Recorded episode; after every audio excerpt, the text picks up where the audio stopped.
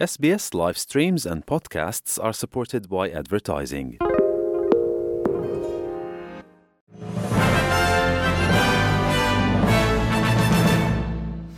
Bonjour à toutes et à tous et bienvenue dans le 3 minutes du lundi 21 août 2023.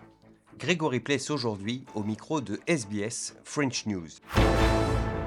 Et on commence avec le gouvernement australien qui a annoncé l'acquisition de centaines de missiles pour équiper sa marine, son armée de l'air et son armée de terre. Ainsi, 220 missiles Tomahawk vont être achetés aux Américains pour un montant de 1,3 milliard de dollars, mais aussi des missiles anti-chars et anti-radars pour 480 millions de plus. Pat Conroy, le ministre en charge de l'industrie de la défense, a assuré que ces investissements dissuaderaient tout potentiel agresseur de s'en prendre à l'Australie. Important. Can we promote strategic balance in our region and promote peace and stability as well. Uh, importantly, we are complementing this by our investments in domestic missile manufacturing through the guided weapons and explosive enterprise, uh, where we uh, will be manufacturing missiles by the end of 2025 in Australia. Depuis déjà des mois, le Canada se bat contre les feux de forêt. Ces derniers jours, c'est essentiellement en Colombie-Britannique et dans les territoires du Nord-Ouest que les pompiers ont le plus fort à faire contre les flammes. Mais des dizaines de milliers de résidents ont déjà dû quitter euh, leur logement en raison de ces feux. Le Premier ministre Justin Trudeau en a récemment appelé à la solidarité entre concitoyens. It is situation.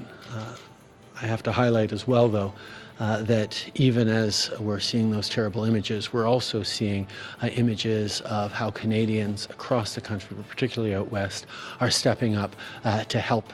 Uh, their fellow citizens, their um, neighbors, uh, residents who are fleeing uh, for their lives, in many cases have lost everything. Après un mois de football, la Coupe du Monde féminine 2023 a finalement été remportée par l'Espagne, qui s'est imposée hier soir 1 à 0 face à l'Angleterre. Une première étoile pour cette équipe qui, avant cette année, n'était jamais allée au-delà des huitièmes de finale. Le tournoi en lui-même, organisé à la fois en Australie et en Nouvelle-Zélande, a été un énorme succès. Près de 2 millions de billets pour assister au match ont été vendus et pour la première fois cette année, la Coupe du Monde a généré des bénéfices.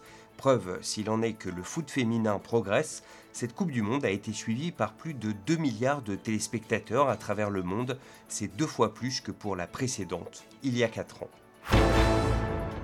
Voilà pour l'essentiel de l'actualité en 3 minutes. On se retrouve demain pour un nouveau bulletin.